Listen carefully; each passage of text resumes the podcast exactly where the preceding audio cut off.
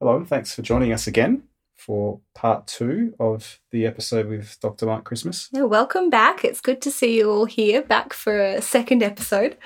Yeah, so as you heard uh, last week, we started our conversation with Mike. Um, it was really fascinating, uh, where we covered a, a couple of topics around uh, the disease model of addiction, and uh, we spoke a little bit about reward pathways and dopamine, etc.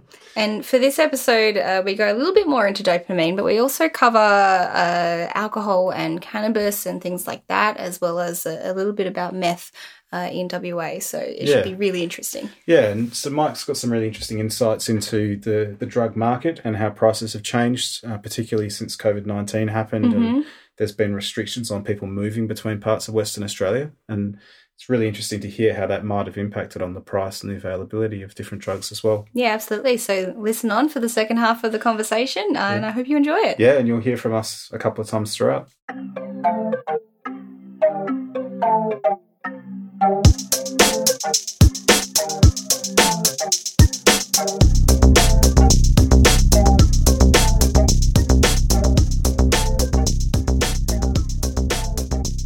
is quite topical at the moment. There is quite a bit of cannabis reform in parts of the world, and parts of the world where we wouldn't have necessarily expected it, such as the United I also States. reckon it's probably increased over the isolation as well. Possibly, yeah. Um, so, what's your view on? I'm assuming in the addiction space that you can't really prescribe cannabis to try and treat anything. It's not. That's not. It's not approved for that at the moment. No, it's not. Um, so, for people who you know might come in uh, with a cannabis problem, um, you know, that got dependence or meet the criteria, but they may be getting a prescription for an, another issue under the current legislation, where they go to one of the approved clinics and they can get cannabis. How do you deal with something like that? Yeah, so the, the, the big difference is is if you look at cannabis, the plant, uh, or hydroponic, um, there's multiple different. Um, I'm, I'm probably telling you stuff you know. I don't. I don't. No, I don't no, know. that's okay. No, it's good. Uh, there's- You- You're there's- telling me stuff I don't know, so it's fine.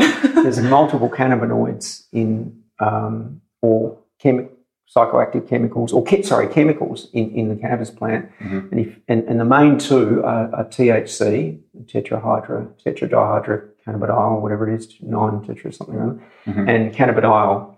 Um, and the THC is the psychoactive component which will make people well not not completely. It, it is well it is it is one psychoactive component. And that is the one that will make people um, lose touch with reality um, and have either nasty psychotic symptoms or nicer psychotic symptoms. Um, and CBD is the one that ameliorates things like anxiety and those psychotic symptoms. We have our own CBD receptors and anandamide. I got that right? I think it's anandamide. Oh, it's embarrassing me now. No, that's okay. I think it's anandamide Yeah. is um, a fatty acid that's made in our body and is part of our body and, and has been used um, to ameliorate symptoms of psychosis. So essentially, the simple bit is CBD is sort of good in, in that it modulates all these psychotic, nasty symptoms that people have, and particularly the anxiety. You know, some people will smoke cannabis for the first time and become very anxious, panic, a bit paranoid, and hate it. Other people become relaxed. Um, so it's all a bit bit different, but um, it's the THC that does makes people anxious and feel horrible, and the CBD makes people feel better. Um, so what are we dealing with with medicinal cannabis? We we in in most places we have legislation for the CBD to TC, THC ratio. So there should be. Uh, you know, I, I, must admit, I don't quite understand why there ever has to be any THC uh, because that's the reinforcing part. I should say too. THC is the one that releases is the part chemical that releases dopamine is, and therefore re- reinforcing. CBD doesn't do that. So really, having a CBD addiction is highly unlikely. Right.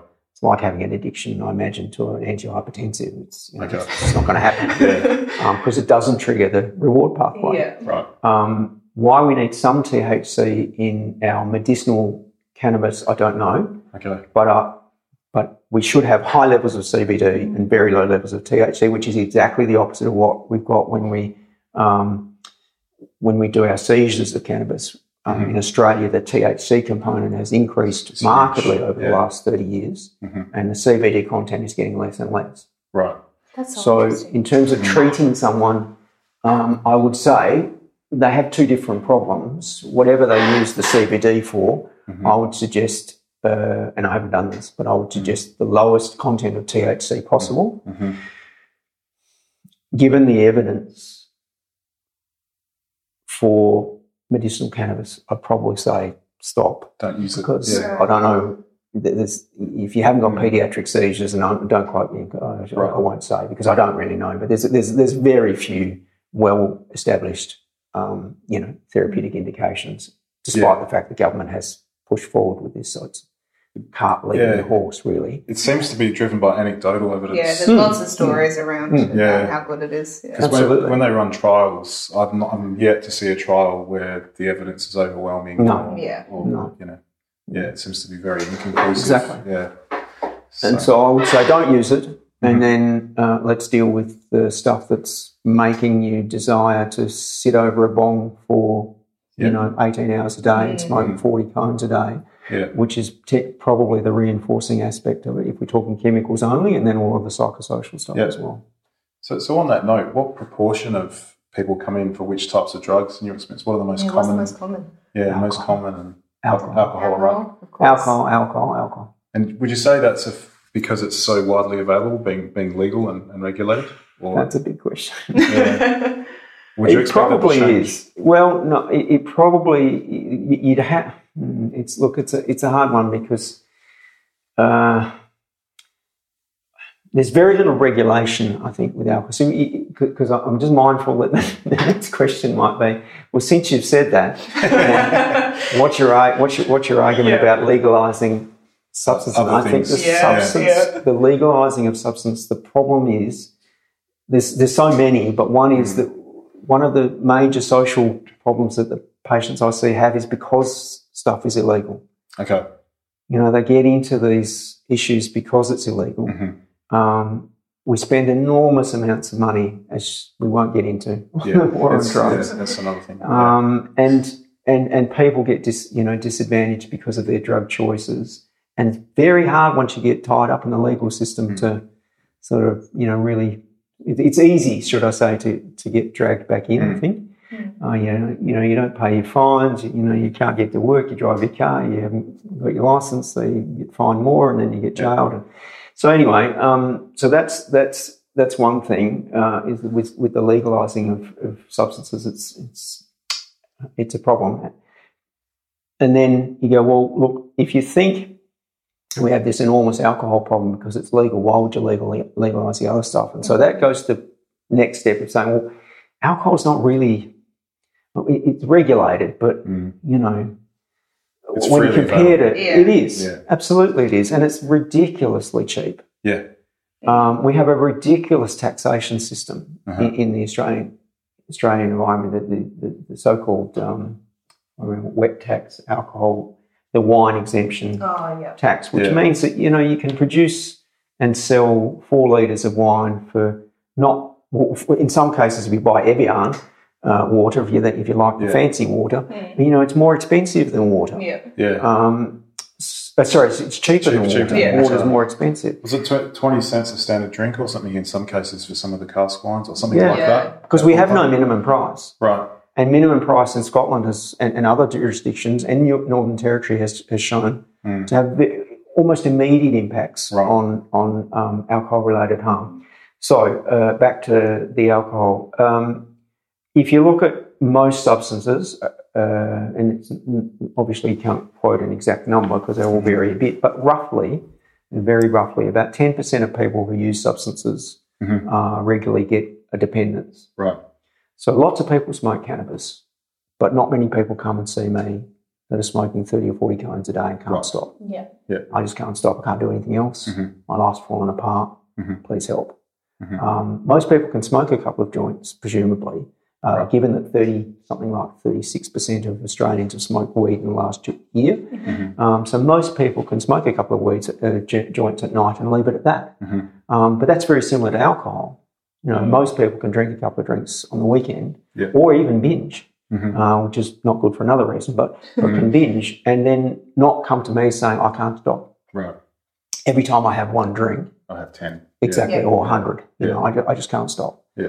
Um, so there's something distinct about the population of people that have that problem, and we know that we talked about genetics just earlier. hmm So getting back to alcohol, yes, it's widely available, and therefore, if you put the 10% mark on that, hmm you're going to see quite a lot of people Mm. when you Makes compare sense. it to, to what's available with methamphetamine and opiates and stuff. Yeah. So alcohol's no more addictive, for want of a better word, than any other drug. Not really. It's just that there, there's more people probably using it than any other drug for Yep. various reasons. For, well, f- yeah, Yeah. For, for political reasons. Yeah. Yeah. Yeah.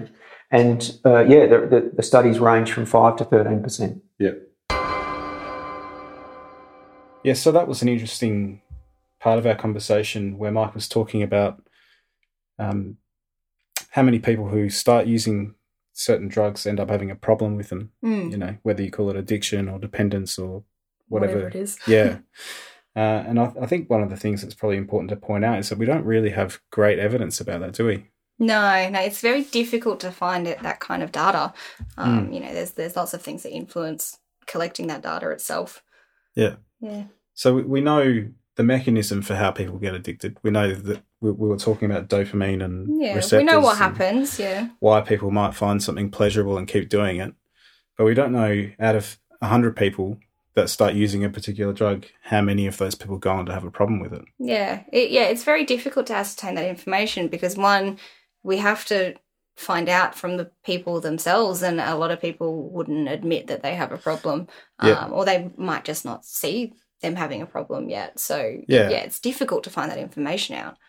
And Mike suggested it might be ten percent of people Yes. that start using something that might end up having a, a Yeah, problem but- with it. And he said that was about that was like on average of all different kinds of drugs. I Yeah. think. Yeah. That's right.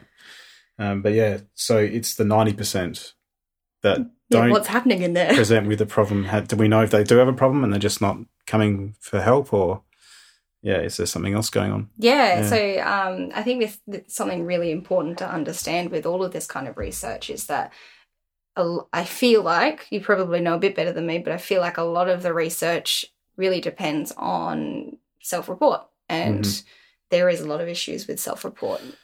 Yeah, Yeah, yeah. The only time you don't rely on self-report is when you're talking about really serious events like heart attacks or strokes or death, even yeah, uh, where there are data on those things. But that is such a tiny fraction of people who use drugs that you can't really estimate. You know No. how many people are using based on that. and even if you look at all of the the nationwide or even Western Australia based estimates, a lot of them don't even look at addiction. They look at substance use because you can get a little bit more data on that based on hospitalization data or on um what was the the other one? Oh, the treatment services. Yeah, The, treatment service Alcohol use. and other drug treatment service use. Yeah, so Yeah. you can get some information, but in reality, a, a lot of the estimates they would have on addiction would just be quite inaccurate, I think. Yeah, and not everyone that um, is using or has a problem is going to get treatment. So you're going to be miss, you know, uh, Yeah. you're going to be underestimating the number of users. Yeah, pretty on that. much. And then you've Yeah. also got like all of the the biases as well. So if you're asking family members as to is anyone in your family addicted, I'm sure there'd be some people that like, yes, my son or my daughter's completely addicted, and they might not be. Yeah. Um, yeah. So it goes the other way around as well. Yeah. Particularly, it depends who you're asking. Yeah, Yeah. yeah, okay. Oh, we'll get back to our conversation with Mike. Yeah.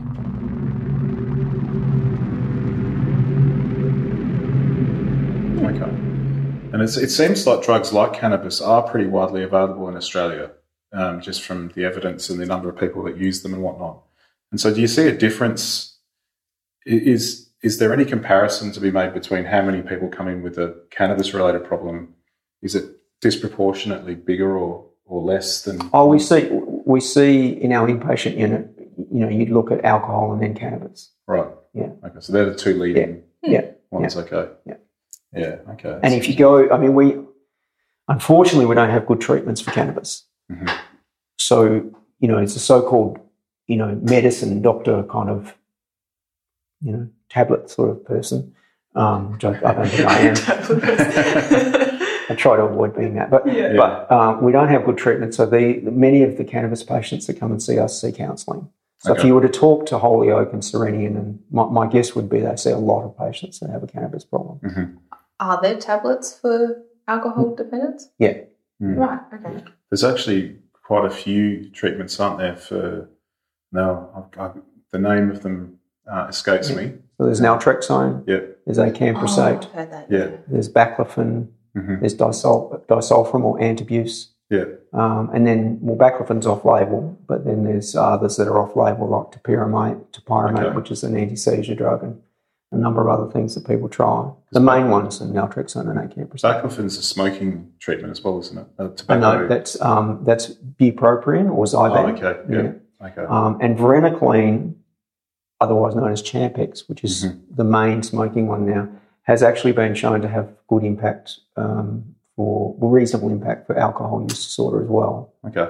Um, and that's yeah, that that may be I'll just say may be linked to its impact on on nicotine receptors in the brain Right. because we know that there's a, a fairly strong link between alcohol and nicotine Mhm. um, in the brains, and nicotine kind of sensitizes the alcohol pathway, and then the other way around. And so, Right. when you talk to smokers or drinkers, they'll say, you know, I drink more when I smoke, I smoke when I drink. You know, Yeah. E- Everyone kind of comes and says, oh, yeah, I know they go hand in hand, but we know a bit about the neuroscience of that now. Yeah. Um, so, yeah, varenicline's an op- potentially an option in the future. Okay. And how many people then get addicted to the treatments? Well, no, because what what you really need for a drug to cause uh, a, a loss of control use disorder is to to be involved with that reward pathway. Yeah, so they don't do that. So if you yeah, Yeah. they they don't they don't. You know, naltrexone has no impact on the on the reward pathway. But if you think of the process addictions, for example, um, things I mean, I, I stress that DSM doesn't have a Yeah. sex addiction diagnosis or you know, um, Mhm. but people talk about it. But certainly, can, you know, they've got the internet gaming one, Yeah, gambling and others, that sort of gambling thing. use Yeah. disorder, exactly. So Mm. um, they all uh, fire up the dopamine pathway as well.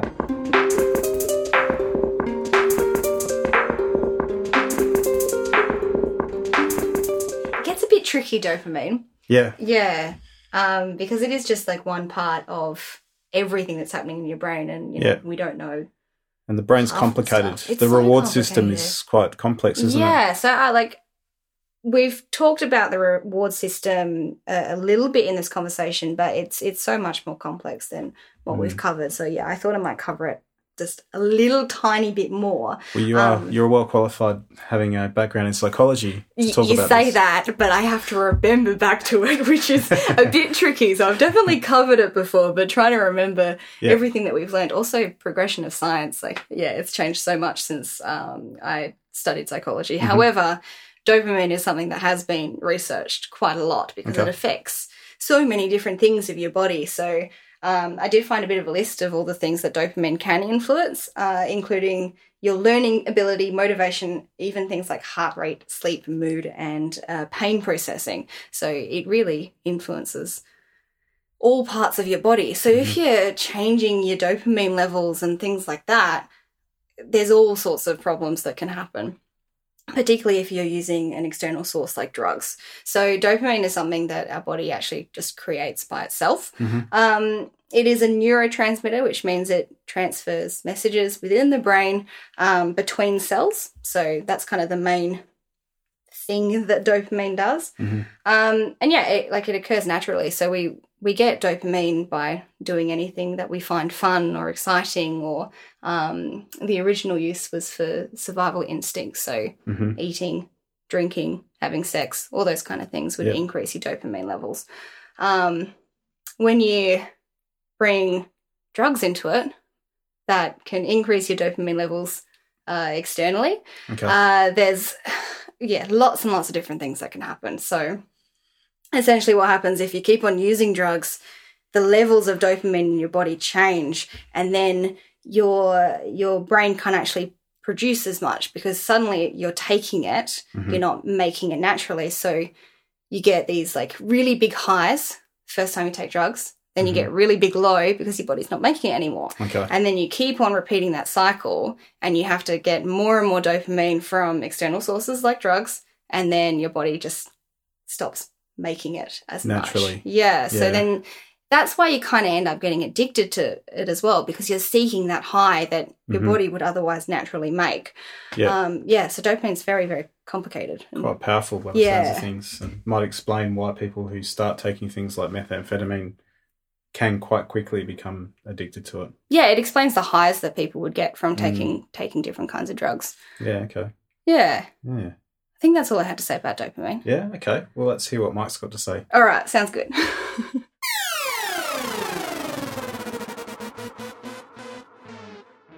And, and if you go back to why we talk about the dopamine pathway in terms of evolution, you know, sex, food, um, other things that we should be encouraging encouraged to do to keep our species going. And what do we get addictions in in certain populations? I mean, not everyone's addicted to food, not everyone's addicted to gambling, but a certain proportion can't stop eating. A certain proportion can't stop gambling. Mhm. Um, so uh, it's you know, and, and sex, same sort of thing. So similar. Yeah. Okay. But yes, the, the, the, the drugs that we use um, don't Yeah. involve that. Makes sense. Hmm. And so, what sort of other services do you collaborate with, or do your clients kind of come to you at the same time as Mm. in, in your experience? Uh, well, starting with one, which is our, our version of um, coerced treatment, which is drug court. Yep. So, coerced treatment not being mandatory treatment, coerced meaning you have a choice. You have a jail sentence or, Yeah. or, or treatment. Um, so we have people come from there. We have people come from DCPFS, which is Department of Child Protection. Mhm. Um, we liaise with obviously the, the across the road, which is Wungening, or used to be the um, Aboriginal Alcohol and Drug Service, Mhm. uh, Corporation. So they treat as well, but we we liaise with them, um, and then the, all of the um, NGO partners, uh, which are essentially Cyrenian, Palmerston, and Holyoake. Mhm. Um, they're all NGO alcohol and drug services. Um, they're integrated in our sites outside of here, which means their management service sits with our management service. Right. Um, by quirk of fate, East Perth is not integrated with Mhm. uh, Holyoake or Cyrenian, which is why I mentioned to you outside that we have a couple of counsellors come in Yep. um, and use our rooms, but the management structure is not quite the same. Irrelevant, really, to practicalities. But Mhm. um, not so much prisons; they're pretty separate. Um, Okay. people that are discharged on opiate replacement therapy from prisons come to the community program for opiate pharmacotherapy, and then often will get appointment with us if there's not a community prescriber that's available. Okay. Sort of thin on the ground with community prescribers at the moment as well, so Yeah. they'll come to us. What's involved in becoming a community prescriber? Yeah, it's a, it's simply be- being a, a, a one day um, course. Okay. Um, so a full day course, and you are then can be licensed to prescribe methadone or Suboxone.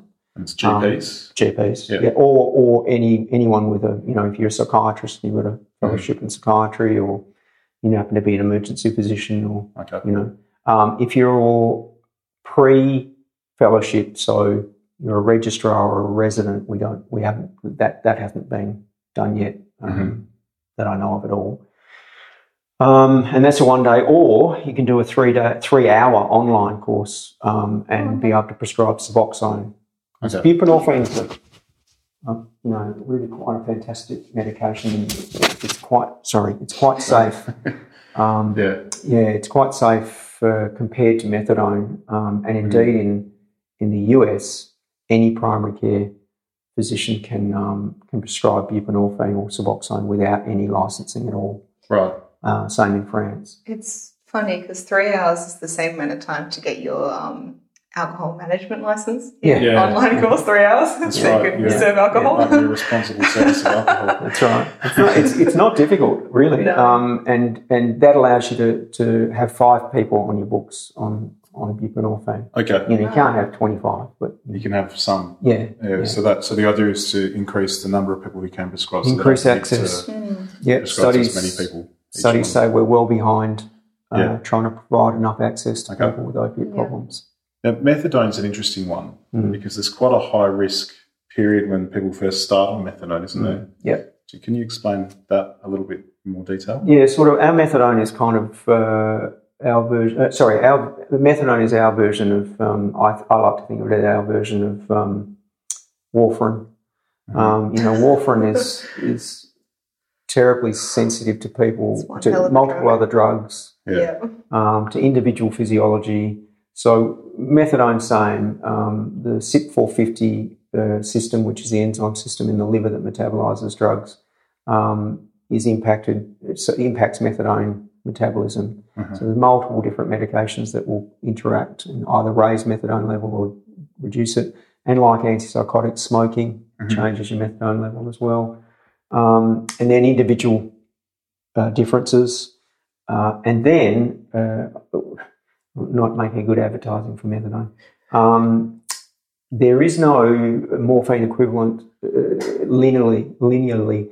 So as you increase the methadone dose, the morphine equivalent actually goes up exponentially. So you have even higher morphine equivalents.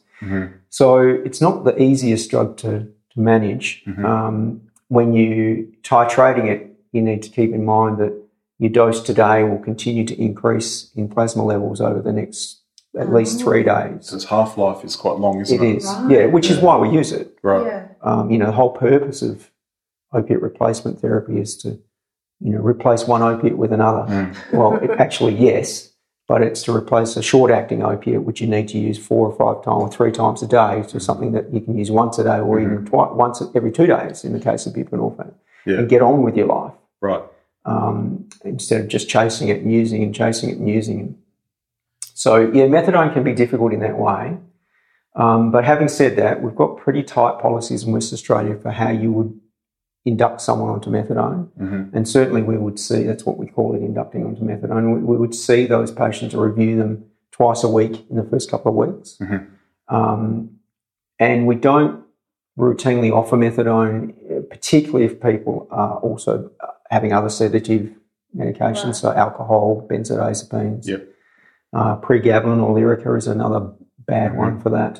Um, so you know we, you need to be pretty careful when you decide. If people got you know liver failure, other comorbidities, um, sleep apnea, all those sorts of things that might make their sleeping Worse. off when they when they go to sleep at night. Yeah. Okay. Um, having said that, methadone is known to keep. We've, we've had it for fifty years, um, and uh, we've got a huge body of evidence to support its effectiveness, and it does seem to keep people in treatment longer than buprenorphine. Okay. So buprenorphine's safer in induction, much, mm-hmm. but people tend to cycle on and off treatment, which is also not good.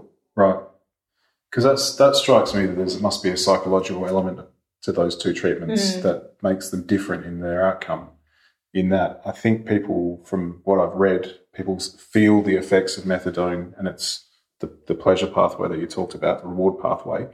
Whereas something like Suboxone, maybe they're not getting that same feeling, and so they're likely to stop. They're not getting the reward, so they they'll go and take heroin, or you know they'll seek other. Mm-hmm. I, I don't know the answer to that question. Okay. Um, so all, all we have is a fireside anecdotal chat. yeah. Okay. But um,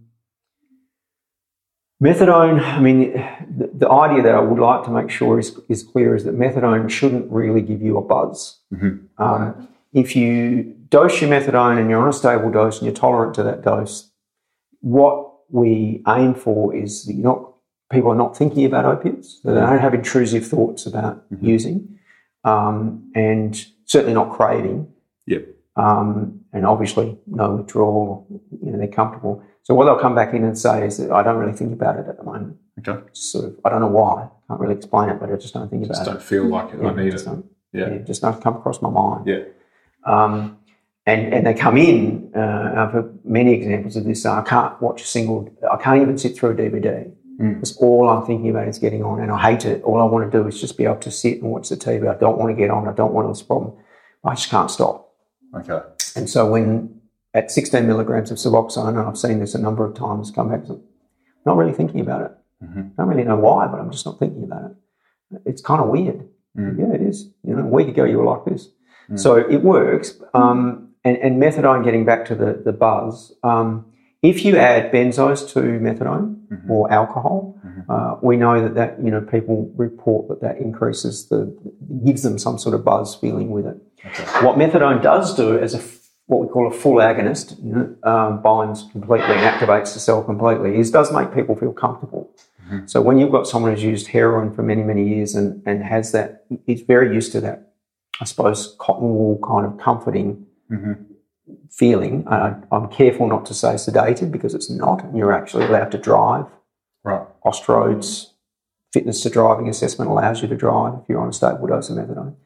Um, but it's that comforting kind of feeling that they have that's vaguely similar to their heroin. Okay. Um, in that buprenorphine is very different. It's a different experience, and, Right. and people are very bright, wide awake, alert, Mm-hmm. and and don't really have any of that other feel. Okay. Um, but having said that, many people that have been on heroin for many years don't mind bip.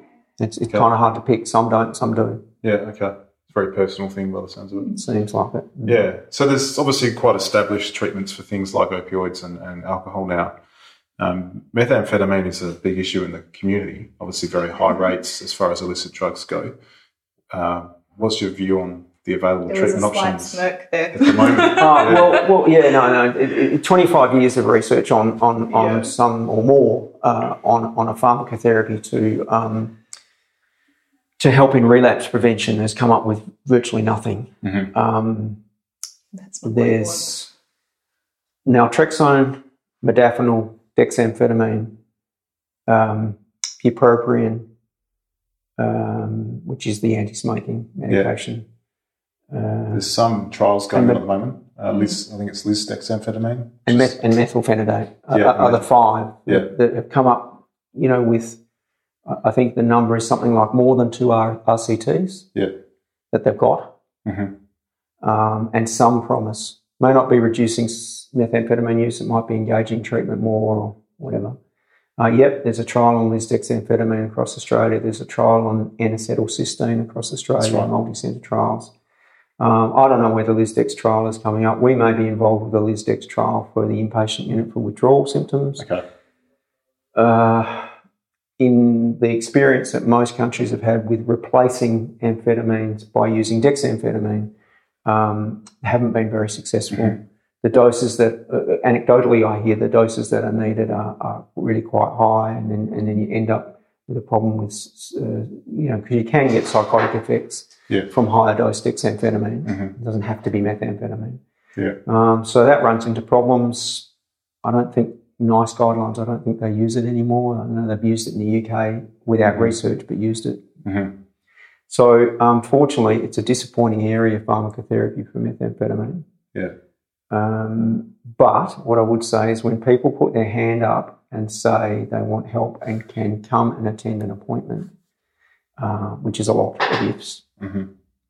um, they do quite well. Okay. And most of the studies that have talked about the two drugs, the trial drug and the you know, control drug, Mhm. and there's no difference, both groups get better, or many of those studies, both groups get better. And it's because So- that motivation. Well, I think that's that you got to have that. We talked earlier about Yeah. you know there is a choice, but at the same time, just quickly, I'd argue that if you've got diabetes or rheumatoid arthritis, you need to have motivation to To to manage it. to stick with your treatments and do your exercise and those sorts of things. But yes, there is a choice, and motivation is important. Absolutely, it's the first thing.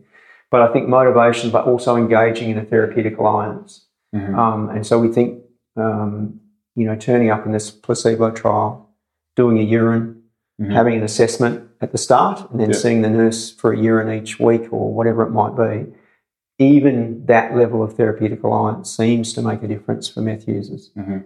So it's not as difficult. The difficulty is uh, once treating, but the difficulty is, is engaging and retaining.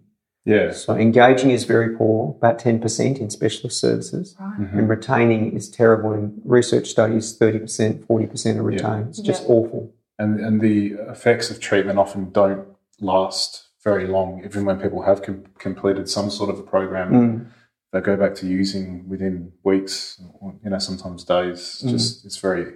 And what, did you have any theories about why that is? Is it something to do with the brain chemistry, or is is there some other reason? Um, don't know really with methamphetamine. I'm not sure their relapse rate. I don't know that their relapse rates in methamphetamine are much worse than than opiates, Right. for example. Um, so I can't say that it is it is worse. Mhm. Uh, I think the retain the engagement in treatment and retention in treatment. Um, uh, a couple of issues. One, well, you, you, you, you, you know very well what Yeah. they are. You published a very good paper on barriers, which I have used Yeah, um, barriers to treatment. Yeah, very good. Well, there's very little Yeah. You know, it was really helpful to have that when we were trying to write that um, write that um, uh, pilot program up, and we used that as part of our uh, setup he- setup here. But yeah, so the barriers of treatment have, have, been looked at, and people don't get a, a terrible withdrawal syndrome.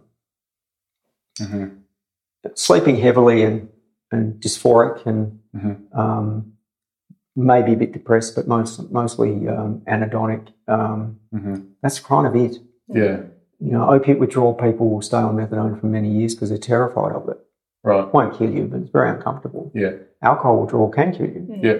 um, and is al- also very uncomfortable. Benzo withdrawal, very uncomfortable. So, um, you know, even stopping tobacco, you know, Mhm. irritability and you know agitation and anxious. And, Mhm. um, so that's one problem. They're not coming to us saying, "Please help, please help." Uh, and most people go through a withdrawal episode every week anyway because they use for three or four days and then crash for three days or so. So it's a different drug in that way. Mhm. Um, and, and, it, and it also releases, if you look at units of dopamine release, massive amounts of dopamine compared to, to other substances. So it's highly reinforcing. Yeah. Uh, and, we, Highly and, reinforcing with a lack of consequence and- Yeah. with the withdrawal. with the withdrawal, and we don't have great treatments. Yeah. You know, they, don't, they come to us, well, what, what, you're going to give me a tablet? You know? And Yeah. so, you, for example, a matrix model, you know, this is, this is psychotherapy and, you know, um, at one iteration of the matrix model, which 36 appointments, you know, outpatient appointment, you can't translate that to an Aboriginal community in the Northwest, No. you know, or, or even a community out in the eastern suburbs. Yeah. You know, people, It's unrealistic. It's that's what that's where pragmatic trials are really important because you've got to be able to make it real world. Mm. Like, can can this actually be delivered? Exactly. Because you can have an academic conversation about, yeah, in theory, these 36 appointments could make a difference. But Mm. in reality, it's more like to be 3.6 appointments that someone's going to. I feel like no one would do 36 appointments. No. Like even Well, me, yeah. I just think of it like, eh, too much.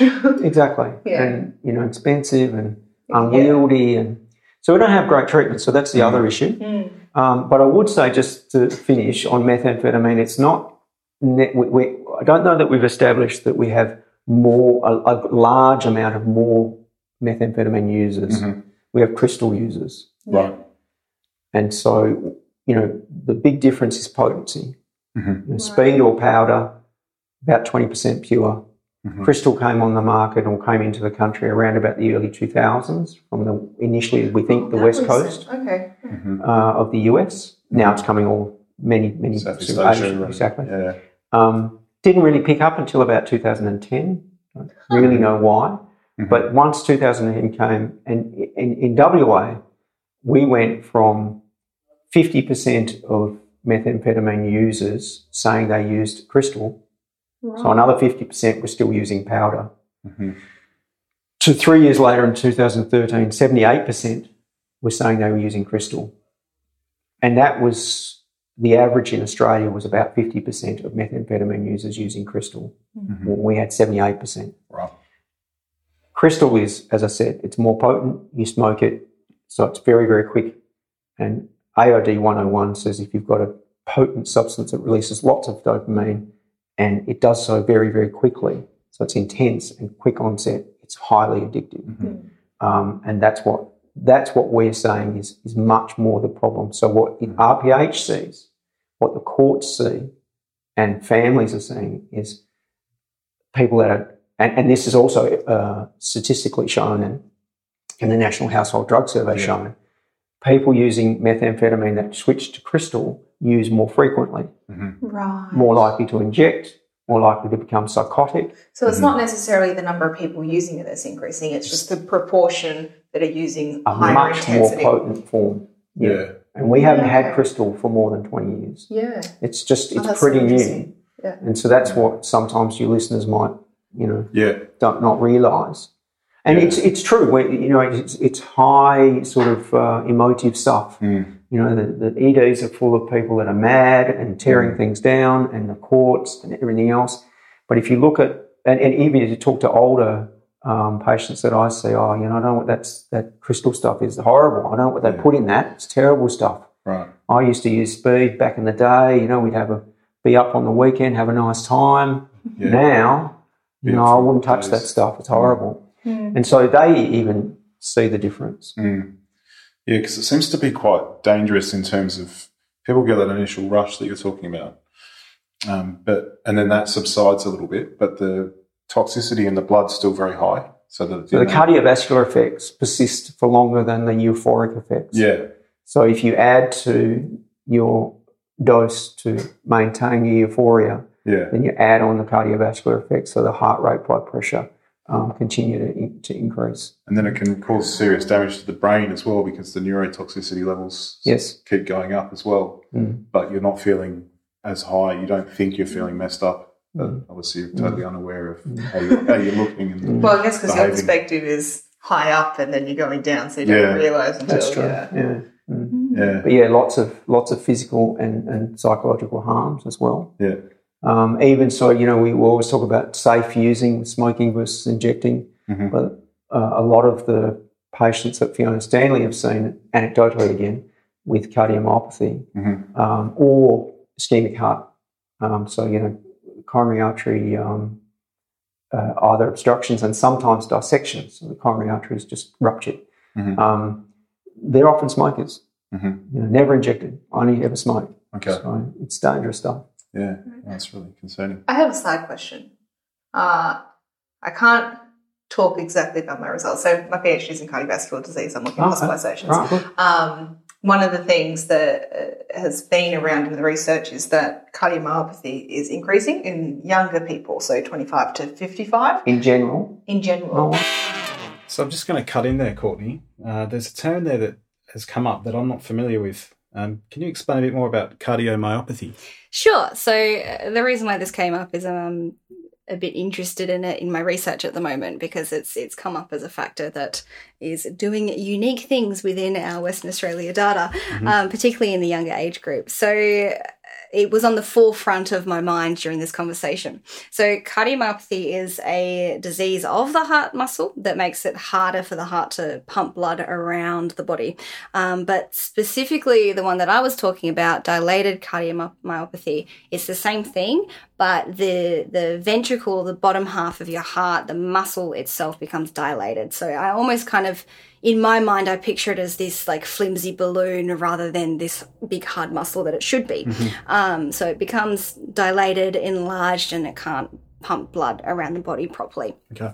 Yeah, so that's what cardiomyopathy is, specifically dilated Okay. cardiomyopathy. And does, is, does that happen because the heart's been overworked, or is there like an inherent weakness in some people? Or Yeah, so th- there's a couple of different things that can uh, influence when and how and why you get cardiomyopathy. Um, there is a genetic component. So, as we've talked about before, there's disease models. So, with this one, there is a couple of different disease models, and there is definitely a genetic component. So, there's there's four or five main genes that kind of influence uh, the structure of the proteins within your heart muscle, uh, and that can influence whether the muscle works properly or not.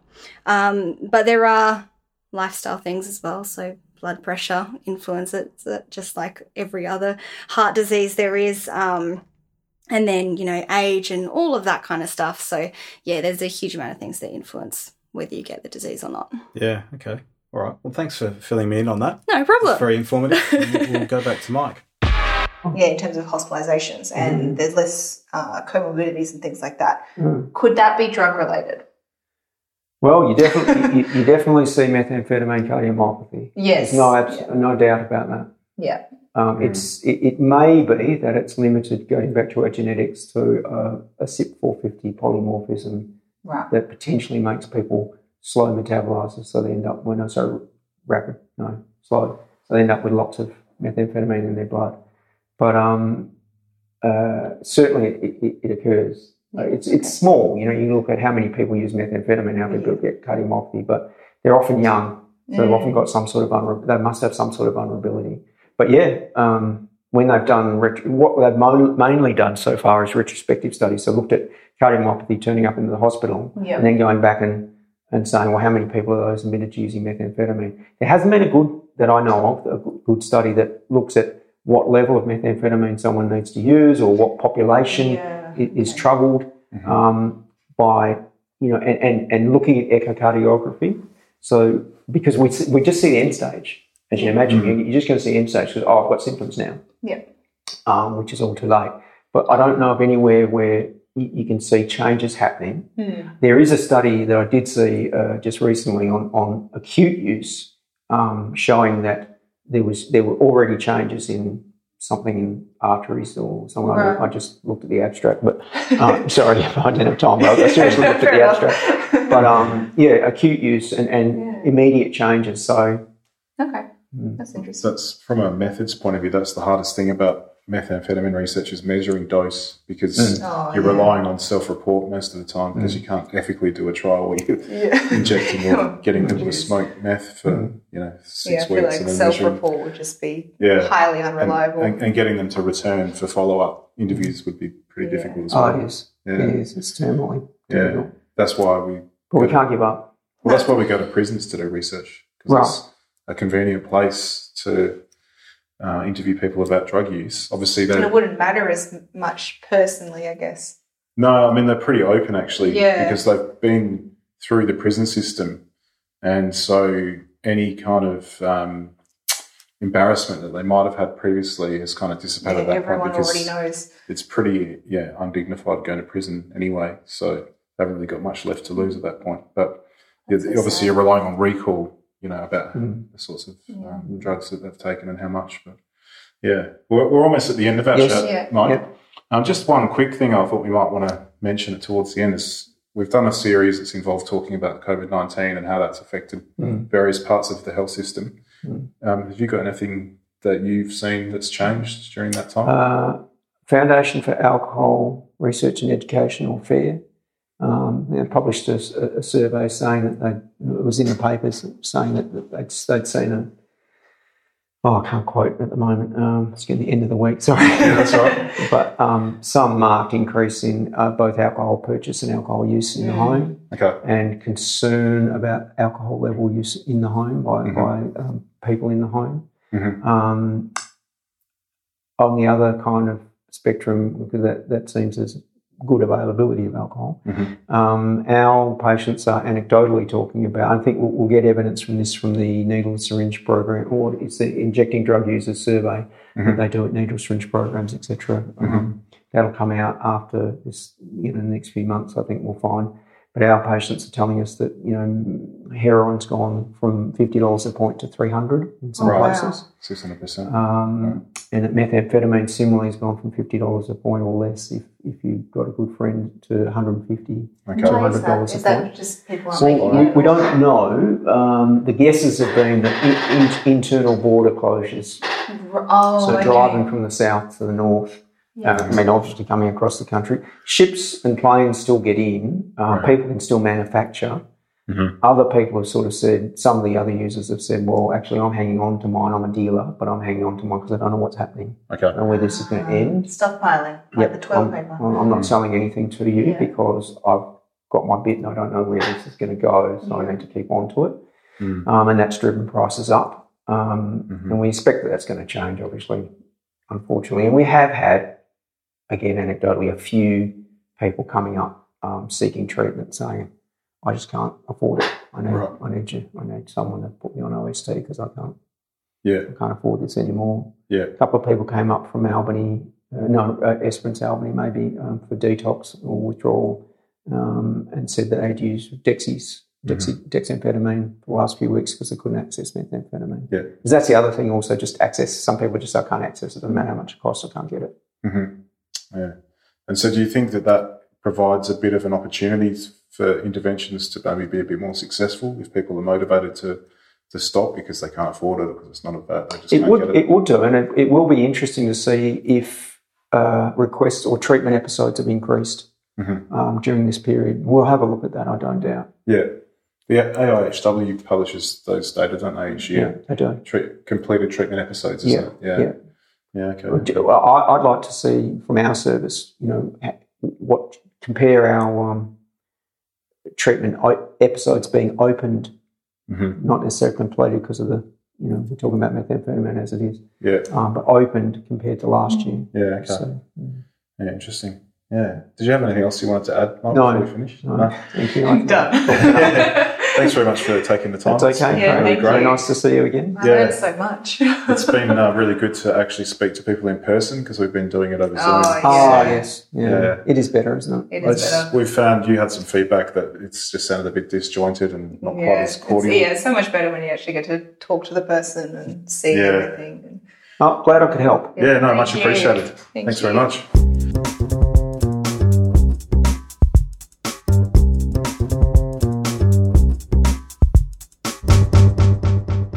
Was the second half of our conversation with Mike Christmass. Yeah, all done. Yeah, so thanks very much for listening and bearing with us over two weeks. And hope you enjoyed this conversation that we did have uh, with Mike Christmass. He was a yeah, a fantastic person to talk to and just so insightful about so many different things. Yeah, it was really Yeah. interesting. It was great to get as much of his time as he gave us. Yeah, absolutely. Uh, and Very busy man. yeah, and these episodes where we talk to people who are practicing in the community, whether it's medicine or psychology or whatever it is they're doing, re- are really interesting because obviously we're mostly in research. So And they, they can see it. They actually see the people and they can they have a feel about what's happening in our community. So yeah, yeah, it makes it all that more interesting. and so we hope to bring you a few more episodes like this. Hopefully, that'd be yeah. great. Yeah. All right. Well, thanks very much for listening, everyone. All right, we'll see you next time. Speak to you soon.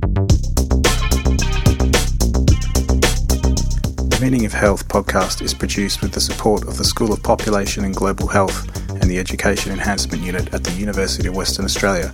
The podcast is produced by Craig Cumming and Courtney Weber with music by Craig Cumming.